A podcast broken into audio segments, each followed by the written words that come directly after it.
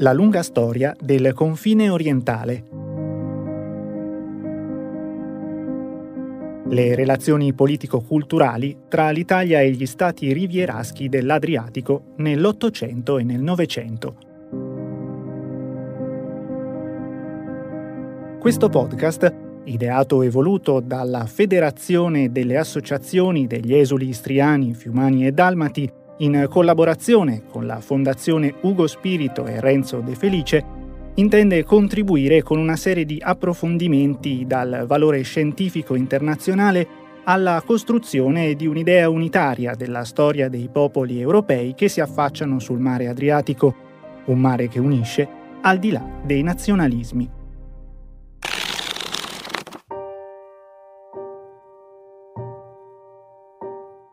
Nel maggio del 1941 la Jugoslavia, il cui territorio era stato occupato dalle forze dell'asse nell'arco di tre settimane, fu smembrata dando vita al Regno di Croazia e ad un nuovo Stato serbo, mentre la Germania annetteva una parte della Slovenia, la Bulgaria una parte della Macedonia,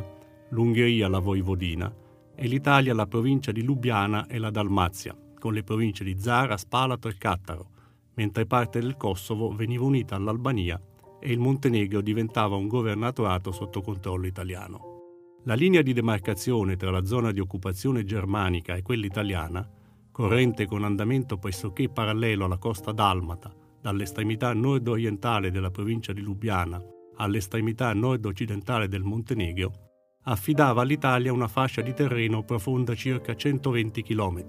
comprendente, oltre alla Dalmazia, la parte sud-occidentale della Croazia. Questa spartizione, che non teneva conto delle aspirazioni delle popolazioni e delle tensioni di natura politica, etnica e religiosa che già avevano incrinato la solidità del preesistente regno di Jugoslavia, determinò una situazione tendenzialmente esplosiva, che sarebbe precipitata nel corso dell'estate quando l'attacco all'Unione Sovietica attivò la struttura clandestina del Partito Comunista. I primi segnali di quanto si stava preparando siano però manifestati già prima dell'inizio dell'operazione Barbarossa e a scatenare l'incendio fu inizialmente il contrasto tra l'elemento serbo e quello croato. La situazione fu correttamente interpretata dai comandi italiani, come emerge anche da un rapporto inviato il 16 giugno 1941 al comando della seconda zona aerea territoriale dal tenente colonnello pilota Giordano Chirighini, comandante del 61 gruppo osservazione aerea, al tempo schierato sull'aeroporto di Mostar. La politica piuttosto rigorosa adottata dagli Ustascia nei confronti della popolazione di origine serba, ebraica, musulmana non sembra incontrare nessun favore da parte di questa, anzi favorisce la formazione di un ambiente ostile. In ambiente così inasprito, naturalmente la propaganda comunista troverebbe un ottimo terreno. Questa prima esplosione di violenza si esaurì nel giro di un paio di settimane, ma non c'era da farsi illusioni, come lo stesso Chirighini segnalò nel successivo rapporto quindicinale. La particolare situazione determinatasi nella zona di Mostar dopo la creazione dello Stato croato ha assunto sempre più particolari caratteri di delicatezza nei riguardi delle relazioni tra serbi, croati e ebrei. In un centro distante da Mostar circa 60 km si è scatenata una vera guerra tra serbi e croati e da tutt'oggi si lamentano centinaia di morti e feriti. In questa zona, dove la barbarie è ancora più cruda, si sono rinvenuti cadaveri atrocemente seviziati che fanno comprendere l'inumanità della lotta e l'odio feroce da cui sono pervase queste popolazioni. Pochi giorni dopo, il 13 luglio, scoppiò in attesa l'insurrezione del Montenegro, un moto di ispirazione nazionalista, ma con l'attiva partecipazione del Partito Comunista, scatenato dal maldestro tentativo di imporre alla regione un'indipendenza di facciata, staccandola dalla Serbia e trasformandola in una sorta di protettorato. La rivolta colse di sorpresa i comandi italiani, ma la reazione fu pronta e determinata. Con l'impiego di una mezza dozzina di divisioni, i successi iniziali degli insorti furono rapidamente annullati ed entro tre settimane le vie di comunicazione e i principali centri abitati erano di nuovo sotto controllo italiano, mentre il fronte dell'insurrezione si spaccava con l'acuirsi del contrasto tra cetnici e comunisti. Quegli eventi facevano però presagire quale tipo di scenario si sarebbe presentato alle truppe italiane nei mesi a venire e fino al termine della lunga stagione dell'occupazione. L'esercito jugoslavo si era dissolto, ma molti sbandati avevano conservato armi e munizioni, costituendo un serbatoio di reclutamento ideale per le bande armate di varia matrice che subito si organizzarono a difesa di interessi spesso contrastanti, con il sostegno più o meno convinto delle popolazioni. Le formazioni partigiane comuniste combattevano non solo contro le forze dell'asse, del governo fantoccio di Belgrado o di quello croato, espressione del movimento irredentista Ustascia, ma anche contro quei gruppi che avevano finalità differenti. I cetnici, dal canto loro, avendo come obiettivo la costituzione di un grande Stato panserbo di ispirazione monarchica, erano naturalmente ostili ai partigiani comunisti, che con il tempo, più ancora degli occupanti e dei croati, finirono con il diventare l'avversario principale. Per combatterli, a partire dai primi mesi del 1942, i cetnici stabilirono accordi locali con i comandi italiani, schiandosi al loro fianco, e lo stesso fecero in Croazia e Montenegro formazioni costituite da elementi cattolici, musulmani e ortodossi. In questo contesto di guerra civile si inquadrava l'azione di pulizia etnica condotta dalle milizie regolari di Zagabria e dalle bande Ustascia contro le popolazioni serbo-ortodosse e contro gli ebrei, in una spirale senza fine di vendette e ritorsioni. Le operazioni nei Balcani assunsero così il carattere di una guerriglia estenuante e senza fronti, di uno scontro feroce e senza regole, in cui l'amico di oggi poteva essere il nemico di domani e parole come lealtà e umanità perdevano di significato. Gli inverni rigidi, il terreno impervio e boscoso, le vie di comunicazione malagevoli e primitive, il non facile rapporto con l'alleato germanico e l'ostilità latente del governo di Zagabria, il persistente contrasto tra le ragioni della politica e le necessità militari contribuirono a rendere il quadro ancora più complesso, imponendo alle truppe sacrifici sproporzionati agli scopi da raggiungere e ai risultati ottenuti. Questa oscura lotta senza quartiere e senza speranza impegnò per oltre due anni la seconda armata distribuita tra la Slovenia e la Dalmazia e il quattordicesimo corpo d'armata dislocato in Montenegro, con il concorso di una componente non piccola della Regia Aeronautica costituita soprattutto da reparti da osservazione aerea. Nel maggio del 1942 il Comando Seconda Armata assunse la denominazione di Comando Superiore Forze Armate Slovenia Dalmazia, Super Sloda, alle dirette dipendenze del Comando Supremo. Da Super Sloda, la cui area di responsabilità coincideva con quella della Seconda Armata,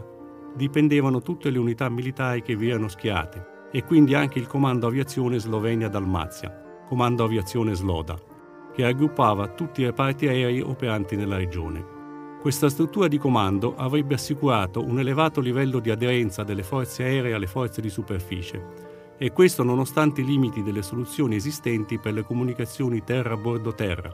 ancora affidata in larga parte all'uso dei teli di segnalazione da parte dei reparti dell'esercito. Per quanto riguarda l'impiego del mezzo aereo nella lotta antipartigiana, sarebbero rimaste valide le considerazioni formulate all'inizio della primavera del 1942 dal comandante della seconda squadra aerea, generale di squadra aerea Felice Porro, che, suggerite dall'esperienza dell'inverno, avrebbero mantenuto la loro validità anche in futuro. Lo scenario era tale da non alimentare illusioni, anche se l'intervento del mezzo aereo era spesso l'unica soluzione. Le condizioni di impiego sono particolarmente difficili e le possibilità di rendimento limitate. La zona montuosa e boscosa che dà possibilità di celarsi facilmente ai nuclei ribelli non agevola il compito dell'osservazione aerea. La mancanza di bersagli consistenti rende poco redditizio il bombardamento dall'aereo. I miseri villaggi sono in genere di estensione limitata ed hanno le poche case discoste le une dalle altre, dando bersagli rarefatti e di piccole dimensioni.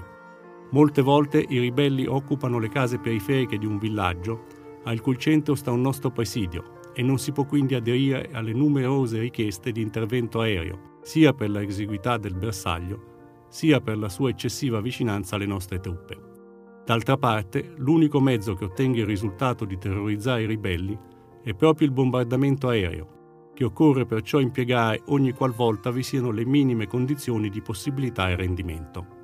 Per quanto nei mesi invernali e non solo l'attività aerea fosse molto ostacolata dalle nubi basse, dai forti piovaschi, dal sempre presente pericolo rappresentato dal formarsi di ghiaccio sulle ali, cosa che mise in seria difficoltà più di un equipaggio, l'intervento dei velivoli dei tre aeroraggroppamenti di Mostar, Zara e Sussak, nei quali si articolava il comando aviazione Slovenia e Dalmazia,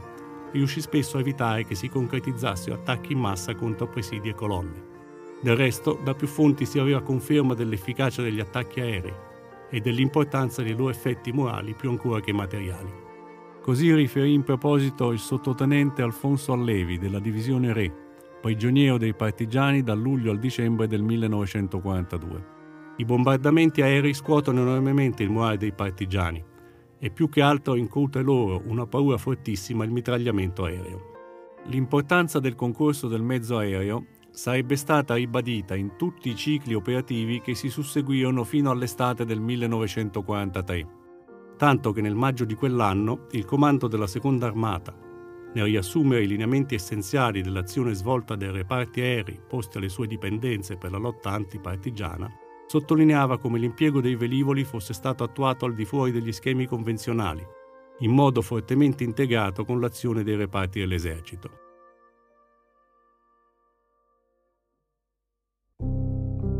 I criteri secondo i quali è stato fatto l'impiego di questa aviazione esulano dalle strettoie della norma per adattarsi via via alla fisionomia che il combattimento qui di volta in volta assume in relazione al nemico, al suo numero, al suo armamento, al terreno difficile, intricato, insidioso, soprattutto per i velivoli che devono spesso, per vedere e colpire, seguire nelle valli anguste, sfiorando ondulazioni e costoni ove si nasconde l'insidia delle mitragliatrici. Nel teatro operativo dei Balcani, l'impiego dell'arma aerea dovette superare soprattutto difficoltà ambientali per le particolari condizioni climatiche della regione e le possibilità di occultamento e mascheramento offerte dalle montagne e dai boschi che la ricoprivano in gran parte. L'efficacia delle missioni di ricognizione ne veniva inevitabilmente condizionata e così pure il rendimento del bombardamento in quota, il tipo di impiego che più era congeniale ai reparti da bombardamento della Regia Aeronautica. Non solo mancavano obiettivi consistenti da battere, dal momento che l'avversario si spostava di solito in piccole formazioni, raggruppandosi solo al momento di entrare in azione, ma spesso i partigiani, quando passavano all'attacco, si infiltravano nella periferia dei centri abitati rendendo più difficile il compito degli equipaggi, in quanto i bersagli venivano a trovarsi a stretto contatto con le truppe che li presidiavano. Da ciò la necessità di adottare insoliti profili di volo a bassa quota, che esponevano macchine e uomini a una reazione contraerea favorita dalla configurazione stessa del terreno, che consentiva di sistemare le armi su posizioni dominanti. Con tutto questo, in uno scenario in cui l'inafferrabilità del nemico rendeva inutili i procedimenti tattici convenzionali e con il grosso delle truppe vincolato a compiti di difesa statica, imposti da considerazioni di natura politica che portavano alla loro dispersione in una miriade di presidi, l'intervento del mezzo aereo era spesso il solo modo per disorganizzare e mettere in fuga le formazioni partigiane, allentando la morsa sui presidi isolati, preparando il terreno per i reparti impegnati in azione di rastrellamento, colpendo le località di radunata e le basi logistiche dei guerriglieri. Inevitabilmente, quindi, i comandi avevano la tendenza a richiedere il concorso ogni qualvolta vi fosse la possibilità che questo potesse ottenere un benché minimo risultato, e questo in un momento in cui le risorse della Regia Aeronautica erano assorbite da una molteplicità di teatri operativi. Quello della Slovenia-Dalmazia era però l'unico che permetteva di impiegare con buona efficacia e senza troppi rischi reparti dell'aviazione da osservazione, e questo assicurava una disponibilità di mezzi aerei più che sufficiente per far fronte alle esigenze. Quando fu chiaro che i reparti da bombardamento avevano limitate possibilità di impiego nella lotta antipartigiana, fu così possibile ritirarli per utilizzarli altrove, mentre si concretizzava un'organizzazione operativa che dava vita a uno strumento aeroterrestre coerente con le necessità di quel particolare contesto e ispirato a una peculiare visione interforze del problema, senza paralleli in altri teatri operativi. In questo quadro si inseriva a pieno titolo anche l'attività di aerorifornimento, svolta a favore dei presidi isolati e delle colonne lontane dalle loro basi di rifornimento, in un territorio con poche e malagevoli vie di comunicazione. Come emerge dai rapporti del tempo e dalle valutazioni dei comandi dell'esercito, il rendimento dei reparti dell'aviazione Slovenia-Dalmazia fu nel complesso più che soddisfacente, nonostante i limiti derivanti dalle soluzioni ormai datate utilizzate per il collegamento terra-bordo-terra e da procedure che erano spesso troppo complesse per avere l'immediatezza necessaria in quelle circostanze. Avete ascoltato un episodio della serie podcast La lunga storia del confine orientale.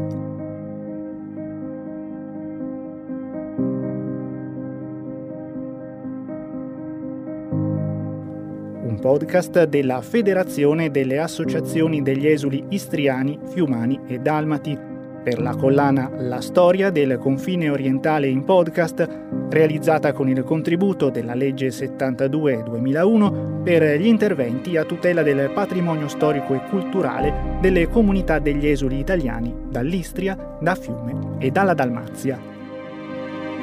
Il podcast che avete ascoltato è stato scritto e letto dal generale ispettore capo Basilio Di Martino. La ripresa audio è di Osteria Futurista. La produzione è di Pensiero Visibile e Storie Avvolgibili.